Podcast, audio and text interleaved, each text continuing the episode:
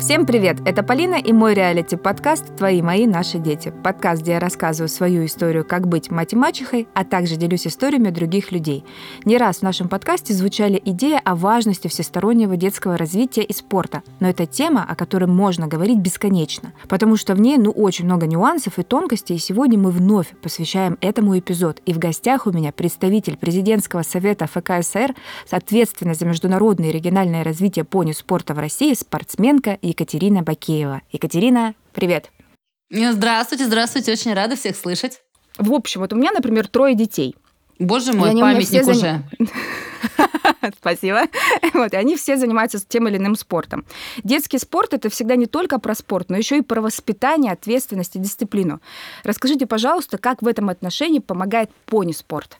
Ой, спасибо вам большое за вопрос, потому что это вообще, наверное, тема, на которую я могу говорить очень долго, и сразу прошу, если что, останавливать, потому что, вы знаете, да, на самом деле, как мед на сердце, тема про пони и воспитание просто прекрасных наших детей, подростков, да и просто хорошего поколения, как я люблю говорить, подрастающего поколения. Дело все в том, что особенность, главная особенность пони-спорта для нас, как для родителей, для тренеров и для организаторов всех пони-соревнований, является то, что пони-спорт, э, он, вы знаете, есть такая фраза очень любимая спортсменами конными, что конный и пони-спорт – это спорт двух сердец. Почему я так об этом говорю? А, то, что вы понимаете, что а, для того, чтобы а, что-то получалось у ребеночка, сидящего в седле, ему нужно обязательно добиться того, чтобы их сердца вместе с пони, с четвероногим партнером, они забились в унисон. И этого никогда не получится, если малыш, ну, либо не совсем малыш, либо подросток, не научится, вы знаете, не то, что управлять и доказывать что-то, нет. Он не научится договариваться, он не научится компромиссу, он не научится сначала поухаживать, сначала расположить к себе, а вот потом найти какой-то диалог. Вы знаете, дети, занимаясь пони-спортом, они учатся управлять, не назидая. Они учатся каким-то образом доказывать свою точку зрения, при этом не будучи жестокими и не будучи людьми, которые идут на пролом. Они учатся договариваться, они учатся находить, находить компромиссы. И мы все искренне верим, что именно это черты, а, которые дадут подрастающему поколению возможность занимать определенные должности, а, добиваться чего-то в жизни. И, в общем-то, добиваться того, что они смогут дальше, в дальнейшем идти свой путь, продолжить свой путь как хорошая развитая личность. Потому что, вы знаете, но ведь мы же понимаем, что не криком единым да, чего-то можно добиться. А в пони-спорте, если ты сначала не проявил какую-то заботу, если ты не проявил мягкость, если ты не проявил гибкость, у вас ничего со своим партнером не получится. Поэтому все-таки управлять не назидая и ухаживать не будучи жестоким, и, образно говоря, сначала накорми, а потом оседлай, вот они истины пони спорта. И я больше чем уверена, что эти истины добрые, старые, абсолютно которые не меняются с течением времени, они помогут нам вырастить очень хороших детей.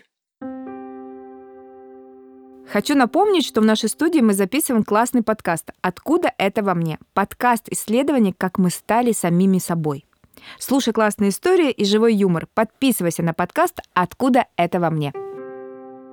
Екатерина, это очень здорово, что вы сейчас э, рассказали, как многогранен этот спорт. Э, и это не только мы воспитываем отношение доброе да, к животным, но и в то же время мы воспитываем некоторые такие скиллы, как управленческие скиллы, да, вот, э, что мне кажется, вот на самом деле я даже сама об этом не задумывалась. Мне казалось, ну, классно, вот лошадка, вы можете покататься, это контактная такая история, ну, вот доброта. А здесь, ну, здесь все и про управление, про постановку целей, про все-все-все.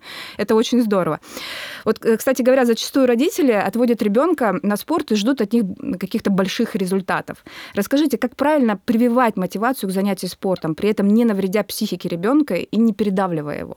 Ой, вы знаете, я это очень люблю.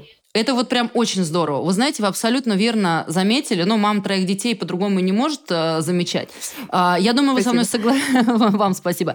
Вы знаете, я думаю, вы со мной согласитесь, тем более как маму, которую дети занимаются не только, не только жизнью школа, дом, работа, детский сад.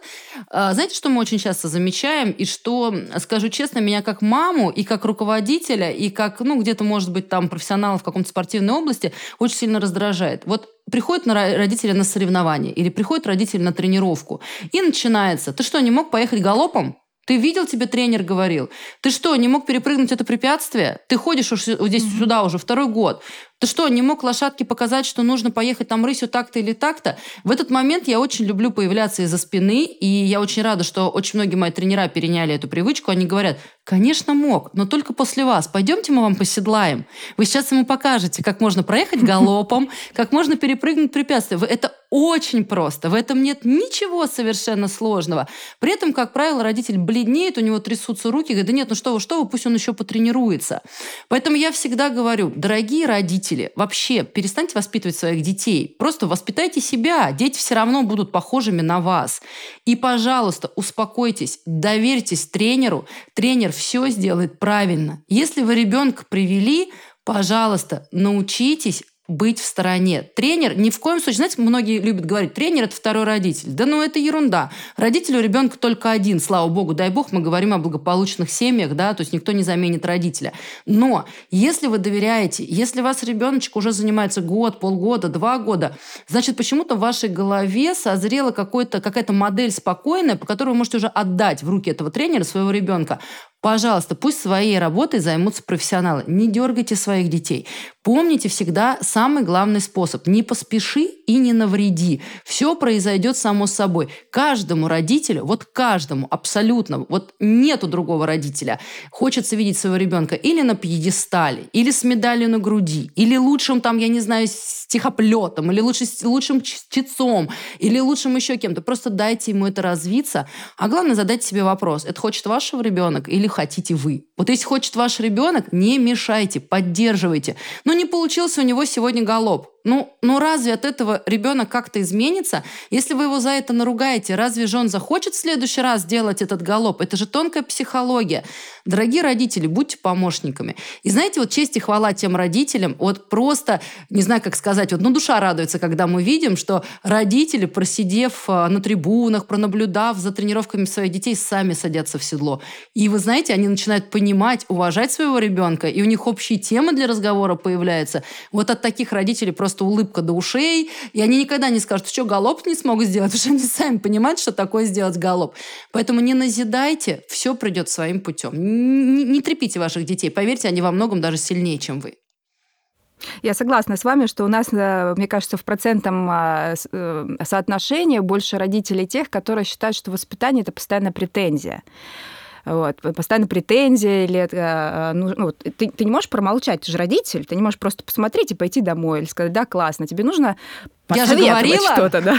Я, я же говорила. Сказала, да. Я, я тоже согласна, что вот здесь э, нужно обратить внимание, и наши дорогие слушатели, думаю, тоже согласились э, с нами, что здесь обязательно себя контролировать и просто быть поддерживающей средой. И вот в каждом подкасте я практически это говорю. Ты взрослей сам и поддерживай своего рядом э, маленького человека. Конечно, безусловно. Великое искусство вовремя закрыть рот.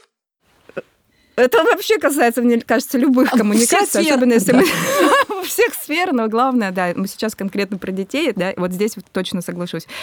Спорт высших достижений или массовый спорт, э, э, как они соотносятся между собой, всегда ли нужно стремиться вырастить чемпиона? Это вот продолжение той темы, назидателя нет. Больная вот. тема на самом деле. Если говорить больная, как профи... больная, как если mm-hmm. говорить с точки зрения не родителя, а профессионала, который занимается развитием спорта любого, то без массового спорта это аксиома. Без массового спорта не будет никакого спорта высших достижений. Ну где мы будем тогда mm-hmm. отбирать э, вообще спортсменов, профессионалов? Вы знаете, очень мне по душе практика, которая была в те далекие еще наши советские года. Вы знаете, когда уважающие себя тренера, уважающие себя школы, ну это было было еще тогда. А, они отправляли, так сказать, гонцов в регионы. Ну, возьмем футбол. Вот у меня сын футболом занимается, я на примере футбола могу сказать. Отправляли угу. тренеров отсматривать детские площадки. И таким образом, вы знаете, самородка выявляли. Вот этот вот парень так играет. Давайте, ну, помните, даже в кино про это было. Смотрите, как мальчик играет, давайте позовем его футбольную команду. О чем это говорит? Из массового спорта, из этого дворового, из детского. И а, если немножко углубиться в профессиональную деятельность, да, с точки зрения не mm-hmm. родителя, а с точки зрения а, человека, который развивает а, спорт в России, пони-спорт, это все-таки моя основная деятельность, да, и это моя, ну, скажем так, цель моей жизни, если можно так сказать, в профессиональном смысле. А, конечно, да, конечно, сначала массовый, то есть если курица и яйцо, то 100% сначала массовый, и от него единицы в профессиональный. Но как человек все все-таки немножечко имеющий отношение к материнству и к родительству, мне всегда хочется сказать, прежде чем понять, массовый или профессиональный, задайте себе вопрос, нужен ли вам профессиональный спортсмен. Уверены ли вы, что путь профессионального спорта – это путь, по которому пойдет ваш ребенок и пойдет, поверьте, вся семья. А невозможно идти сыну по пути профессионального спорта, чтобы не задействованы были мама, папа, бабушки, дедушки, тети, дяди, сестры, братья, все. То есть это действительно профессиональный спорт – это путь семьи. Это не одного человека. Один человек ни в каком спорте профессионалом никогда не станет. Это единицы. И то, я думаю, кто-то умалчивал. Всегда были, кто его поддерживал таким или иным угу. способом. Или, наоборот, демотивировал, да, и он вопреки. Да? Это все равно путь семьи. А, как мама, ну, да посыпятся на меня сейчас камни, я против на 90% профессионального спорта, потому что все-таки профессиональный спортсмен, он э, быстрее выходит на пенсию, он живет только этим, и когда из его жизни пропадает спорт, из него пропадает жизнь. Я все-таки за всестороннюю развитую личность, в которых спорта может быть очень много. У меня в жизни тоже очень много спорта своего личного, да, то есть я фанат, я там эндорфина зависимый наркоман. Но я понимаю, что человек должен развиваться всесторонне. Но все-таки как человек, который работает в сфере конного спорта, я вижу, сколько сколько счастья и действительно сколько упорства дарит конный спорт профессионалам. Я вижу, как люди выступают профессионально на этой арене. И я вижу, что это их спорт. И те люди, которые добились, конечно, честь им и хвала. То есть про них слагать легенды, ставить памятники и так далее. Поэтому если ребенок выбирает, ребенок, я хочу еще раз сделать на это очень большой упор, ребенок выбирает, не вы выбираете. А, все-таки путь профессионального спорта. А что нам остается делать? Ну, только поддерживать. Что мы еще можем сделать сделать для своих детей, друзей родственников? Ничего. Мы для этого и живем. Только их поддержать. Они все равно пойдут по своему пути. Это сложный путь. В конном спорте вдвойне сложный, потому что это спорт двух партнеров. Единственный вид спорта, где два партнера равноценны. Лошадь и человек описываются как два партнера. То есть они в квалификации, и судятся они по качествам всадника и лошади. То есть ты, выходя на манеж, ты отвечаешь не только за себя. Нет. У нас тренера разбирают ошибки каким образом? Вот здесь был неправ конь. Здесь была неправа лошадь, но обывательским языком, да, то есть был, был неправ партнер номер один. А здесь всадник ошибся. Вот таким образом у нас оценивается. Вы знаете, партнерство – это вообще основа отношений в пони-спорте, в конном спорте. И, конечно, сказать так, что здесь нужно грамотно подбирать своего партнера, это будет такой вот истинный, да. Когда вы рассказывали о том, как проводили, проводили отбор раньше, я прям себя вспомнила, потому что в детстве занималась хореографией, тоже к нам приезжали, и вот здесь я помню свою травму от этого. Потому что мне так хотелось, чтобы меня отобрали, а мне говорили там брак, я там где-то не подхожу к классической хореографии, идите в народники, ну, в общем. Они ничего не понимают просто, честно. Да, да, да, да, да. И я помню, что и вроде и так, не так, ты не хочешь быть, ну, у меня родители никогда не мечтали, чтобы я там занималась профессионально балетом или там профессионально спортом. Вот как и я сейчас соглашусь с вами, что я тоже не хочу, чтобы мой ребенок был где-то в профессиональном спорте. И когда, например, Тимур, сын мой, говорит, я хочу сейчас заниматься баскетболом, там, занимается баскетболом, он там, например, получил золотую медаль, он говорит, теперь я хочу пойти в кикбоксинг. Я говорю, иди в кикбоксинг. Ну, то есть он развивается разносторонне. И вот у меня, например, Алиса, младшая дочь, ей 5 лет. И э, на самом деле, я, кстати, тоже думала, у нас есть в Краснодаре пони-спорт. Но у меня всегда страшно, потому что она такая маленькая, а вдруг она упадет, и это травмоопасный достаточно вид спорта. Как вот эти, наверное, страхи родительские развеять, что не так, может быть, вот, вот я серьезно, я боюсь, что она упадет и что-то себе там сломает. Я понимаю, что на баскетболе Знаете, можно вчера упасть. разговаривала. ну, везде. Упасть можно да, и на коньках, да, и просто да. идя пешком по улице.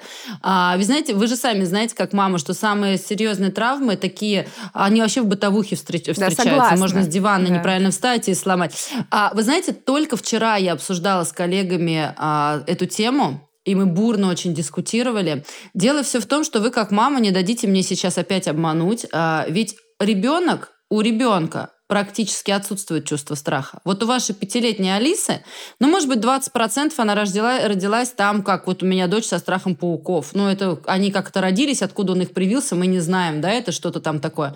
Все остальные страхи у них это приобретенные от нас. Вот просто от нас. Ведь нам же, как мамам, очень странно смотреть, страшно смотреть. Вот она села на лошадь, и лошадь, боже мой, она быстро побежала. Все, все, все, у нас подмышки вспотели, у нас вспотели ключицы, нам страшно.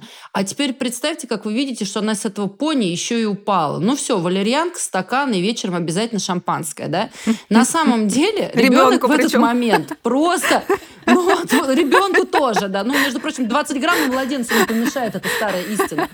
Вот. А, понимаете, это страшно нам, потому что страшно на это смотреть. Ребенок встал, отряхнулся и дальше сел на пони. Вот, знаете, зачастую наблюдаю, что в пони-клубе, уже стало интересно смотреть, уже наблюдаю вот именно за этим делом. Есть определенные правила, я сейчас далеко, но вы поймете, есть определенные правила, как кормить можно правильно лошадку. Ее можно кормить с открытой ладони. И не потому, что она тебя укусит, не потому, что она тебя съест, потому что она вот так вот возьмет, и это правильно. Что мы слышим от родителей? Корми вот так, иначе она тебе руку откусит. Руку. Корми вот так, иначе она тебя укусит. Руку целиком, по локоть. Вот. Корми вот так, иначе тебя она откусит. Все, ну что, на следующий день ребенок придет, он будет... То есть ребенок, который подходивший абсолютно смело к большому живому существу, в два раза выше его, в три, в четыре раза выше его, абсолютно вообще не боясь, тянул ему руку, чтобы наладить контакт, и он уже как раз уже слуш, а, а, слышит что? Он слышит «убери руку», тебя сейчас укусят. Отойди от лошадки, она тебя задавит. Не садись, ты с нее упадешь. До родители, это все то же самое правило. Вовремя закрыть рот, это да. будет полезно и для вашей фигуры, и для ваших мозгов. Половина страхов детям прививаем мы. А уж страх конного спорта – это сто процентов. Как он классно летит с лошади. Прям головой в грунт. А, я вам скажу так намного меньше травм происходит во время тренировок, чем когда дети падают с качелей, ломятся через дорогу и так далее. Потому что, ну, слушайте, даже такой поверье существует. Нельзя научиться ездить верхом, не упав сто раз. Это нормально, люди падают. Это вообще нормально. С пони люди падают. Нормально. Бывают переломы? Да, один раз там из тысячи, 1500 случаев бывают переломы. А у кого их не бывает? Вот футбол поиграйте, там они все битые-перебитые. И все равно идут играть. А есть какие-то ограничения по возрасту? Например, Алисе 5 лет, вот моей дочке младшей. Ей можно? Да, конечно, она уже для бэби-бума уже не успела. Вот, например, у нас уже а, победители на пьедестале стоят в три года, понимаете? Есть такой, есть такой турнир, называется бэби-бум. То есть они в памперсе уже на пьедестал карабкаются. Поэтому уже постарела немножко для бэби-бума. На самом деле, знаете, в чем самая удивительная особенность? И это тоже единственный спорт. Не знаю, правда, как в шахматах, не берусь судить, или в бильярде. А вот единственный спорт конный – это спорт, который не знает возрастных ограничений, даже с той точки зрения, когда начинать. Mm-hmm. Мы же в гимнастику, если в 10 лет начнем, уже до Олимпийских игр не дойдем. Ну, правильно же, да? Нет. Вот, там хоккей, футбол. Все. Нет, хоккей, на нет. Фу, этот, э, гимнастика очень рано начинается, танцы очень рано начинаются, да, ранние виды спорта. Что интересно в конном спорте, вы знаете, можно сесть, и есть такие примеры, я сейчас ничего не придумываю, сесть в седло в 45 и еще выступить на Олимпиаде. О, я успеваю. То есть конный спорт, он не знает. Да, мы, у нас все нормально, вы что, мы еще с вами пойдем только в, нач... в группу начальной подготовки, это все нормально. В общем, конный спорт не знает возрастных границ совершенно. В пони-спорт дети в три, в два с половиной садятся потихонечку в седло, очень потихонечку, а вот уже в группах спортивных они могут принимать участие с 7 лет, записываться ну, ну, в группу. То есть хорошо, до 7 да. у индивидуальные да, да. До этого идут индивидуальные, и соревнования для детей, так и называется очень распространенный турнир Baby Boom. То есть он прям для детей от 3 до 10 лет. То есть памперсы уже ползут. То есть там белые бриджи, памперс, бантики, все хорошо. Раз мы говорим о, о, об этом спорте, и у меня есть возможность спросить у вас, Екатерина, а, вот мы все-таки будем сейчас разговаривать о страхах родителей. Травмы мы уже обсудили, что, да, понятное дело, я с вами соглашусь, что травму можно получить везде, где угодно.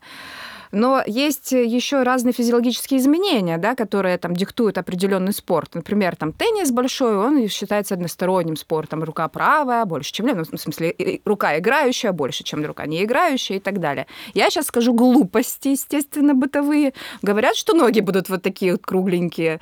Вот. Ну, прям правда, да, люди думают, ну, что ты будешь этим конным спортом заниматься, потом будешь ходить вот так вот, да. То есть есть эти все физиологические изменения. Или все-таки их нет? Ой, это вообще классная тема. Если бы у нас был подкаст 18+, я бы вам еще рассказала, что говорят. И это тоже не Вы можете рассказать, я вырежу для себя. К сожалению. К сожалению, да, к сожалению, женщины тоже не кайфуют от э, езды на лошади. Те, кто говорят, что женщины Нормально сказали, все поняли. Определенные физиологические, да.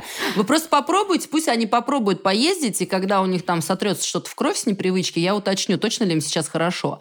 Вот. А, дело все в том, что вы абсолютно правы в том, что эти мифы существуют. Да. и э, действительно имеют место быть. И вы знаете, это на самом деле ничего в них удивительного нету, и это не глупо.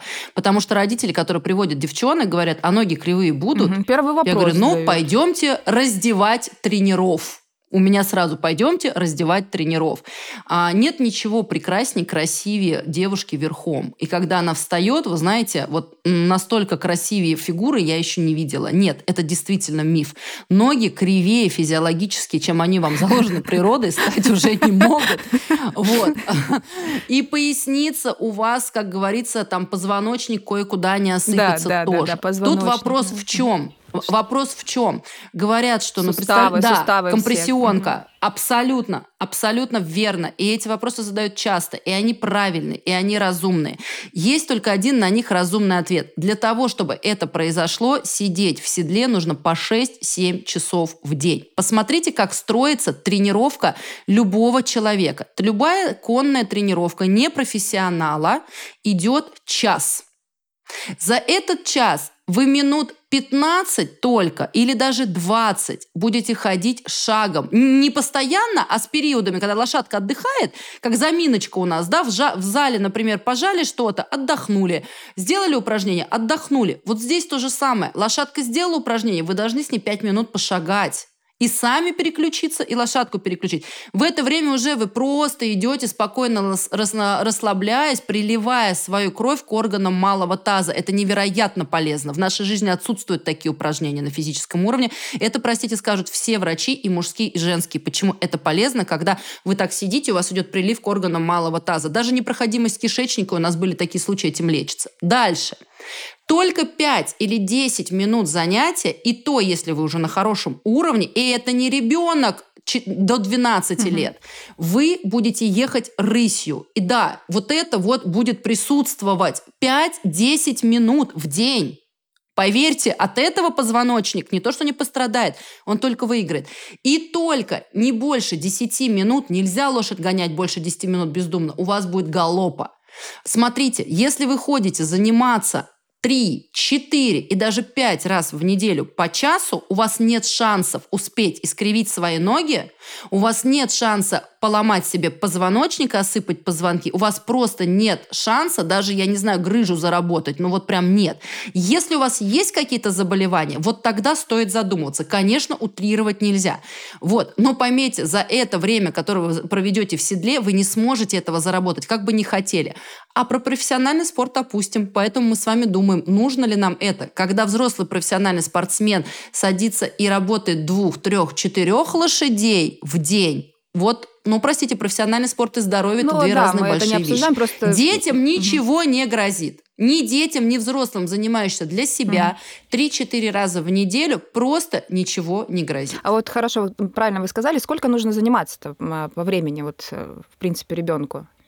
На хорошем любительском уровне я бы не советовала заниматься больше трех раз ну, то есть в неделю. Три раза Во-первых, достаточно. у нас сейчас самый э, самый ценный ресурс у нас это время. Ну, представляете, вы в свой жизненный ритм еще три раза в неделю должны вписать конный ну, спорт. Плюс обычно это далеко вести. Все, ну это невозможно. Конечно. Mm-hmm. Плюс обычно это далеко вести. Так, у меня еще есть такой вопрос. КСК Измайлова является центром развития необычного направления хобби-хорсинг. Расскажите о нем о, да, да. для тех, кто никогда не слышал про такую дисциплину. Ну, готовы? Да. Погнали. Погнали. Я не слышала, кстати, Значит, сейчас а, не Мгм. слышали? Но тогда вы очень много в жизни пропустили, сейчас я вам начну рассказывать. Но только имейте в виду, что сначала вы пройдете несколько стадий. Как там отрицание, принятие, вот это Гнев, гнев. Да, гнев будет, да. Я скажу честно, да не побоюсь я гнева хобби-хорсеров, поскольку сейчас это очень развитое направление и в Питере, и в Москве, и вообще в разных городах. Для того, чтобы принять это направление у себя в голове, мне понадобилось три года. И пусть сейчас вот меня закидают камнями. Просто я к чему говорю, что все, что я вам сейчас буду рассказывать, вы поймите это через призму, что я принимала это три года. То есть вам все, что сейчас вы будете думать, все верно. Это потом вы поймете, что это не так. То есть это нормально. Это тема, которая вызывает множество улыбок. Это тема, которая вызывает хайп на телевизионных каналах. Это тема, которая а, вызывает очень много дискуссий, да и просто можно посмеяться. Значит так, Рассказываю с самого начала. Чтобы было совсем смешно, и сначала начать с неприятия, то это, безусловно, да. Это наши старые лошадки на палочке. То есть это голова лошади, прикрепленная к палке. Не побоюсь этого слова, но, конечно, хобби-хорсеры меня сейчас закидают, потому что так нельзя говорить. Это полноправный партнер. Спокойно. Вот, все только начинается. Вот. И на этом полноправном партнере а, ребята имитируют конный спорт. То есть у каждого уважающего себя хобби-хорсера есть как минимум два или три спокойно, я еще только начинаю, два или три хобби-хорса, хобби-хорса, то есть это вот эта вот лошадка на палочке. Порой это полная копия их любимого пони или лошади, то есть головы, угу. которая слеплена прямо или, или связана, или сделана с подобия живого партнера. Угу. На хобби Харсе, который является полноправным партнером, они полностью имитируют конный спорт. Если это выездка, то они имитируют выездку. И их ноги являются ногами лошади. То есть вы представляете, дети минут пять едут с четко вытянутыми вот этими вот э, носками. Да-да-да. И вот там как раз вопрос про компрессионный позвоночник я бы еще задала, потому что они вот постоянно вот это вот угу. делают. И точно так же они имитируют конкур, то есть преодоление препятствий. И соревнования по хобби-хорсингу выглядят как один в один соревнования по конному спорту. Такие же судьи, такие же правила, такие же препятствия и куча хобби-хорсеров вокруг. Разделился мир хобби-хорсеров на детей, которые параллельно занимаются пони и конным спортом, и которые Только. отрицают конный и пони-спорт. И чтобы чуть-чуть, наверное, заключить вот этот длинный монолог, потому что на самом деле очень много можно интересных вопросов задавать, я могу отвечать да, у очень меня много интересных миллиард ответов. вопросов, конечно. Да. Ну, такие, но, знаете, к нам... правильно вы сказали, гнев, принятие, непонимание, еще и болеют они. Еще рано там, да. Вот. И э, дело в том, что к нам это увлечение пришло из Финляндии. И вот финские дети доказывают, что они его придумали. Но знаете как? Дело в том, что в Европе э, возможность заниматься пони и конным спортом у тебя есть только в том том случае, если ты владеешь лошадью. Частное владение. Там секции вот этого всего нет. Это все не про это. Ну, в ну, таком Понятно. развитом угу. ключе, как у нас. Есть у тебя лошадка, ты спортсмен. Нет у тебя лошадки, ну, Угу. У тебя нет лошадки. И вот э, финская девочка, хотя говорят, при, это вообще на самом деле приписывает наша русская девочка, просто проживающая в Финляндии, ну, назовем ее финской девочкой, да, угу. а, в пику, в пику конному спорту, просто родители не могли ей позволить купить лошадь, она придумала вот это увлечение. И придумала так лихо, что на данный момент хобби-хорсинг Финляндии занимает, собирает футбольные стадионы. Mm. У них уже есть спонсоры, да, да, да, да. У них есть спонсоры, у них есть своя федерация. Ну, наверное, скажем, ассоциация. Не может быть неофициального спорта федерации, да, но не суть. Общество. И у них это развито очень серьезно. Их спонсируют, их пропагандируют. И дети приняли вот это увлечение. Дальше, конечно, его не могли не перенять наши отечественные прекрасные дети.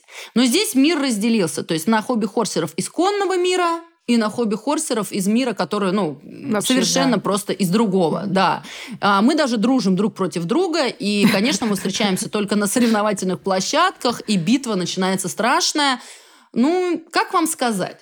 Сначала мы очень неоднозначно к этому относились. Не буду произносить вслух, мы все взрослые люди, мало ли кто услышит. Неоднозначно. Но потом скажу честно, вот эти вот хобби-хорсеры все, они переубедили нас своим поведением. А, мы стали присматриваться, мы стали понимать, что происходит. Потихонечку пришло принятие. Потом произошло самое главное. Если ты этот процесс остановить не можешь, что нужно делать? Правильно. Вот мы его и возглавили, в общем-то. Потому что это все дети, а все, что дети, это наше, понимаете? У нас даже клуб, у нас даже клуб имеет такой негласный лозунг, что КСК Измайлова – это место, где живет детство, поэтому если они в это играют, их отрицают и гонят отовсюду, ну уж нет, мы их, естественно, естественно, примем. Знаете, что стали замечать? тренера стали замечать. Я пока не беру касту детей, которые занимаются только этим. Про них отдельный разговор. У них тоже есть свои плюсы, свои минусы. А вот ребята, которые действительно занимаются здесь, и мы это видим, а, тренера начали замечать очень интересные вещи. Причем тренера-циники, которые сначала к этому очень угу. так относились цинично.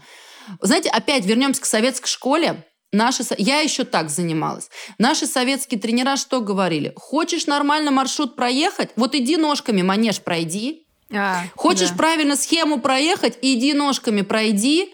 И вы знаете, это стало работать. Они стали проходить манежи, они стали лучше запоминать маршруты. Там же запомнить надо, как препятствия стоят. Мгм. Они стали правильно заходить в углы, когда они садятся верхом. Есть такое упражнение, лошадь надо прям правильно провести, чтобы она в каждый уголочек зашла.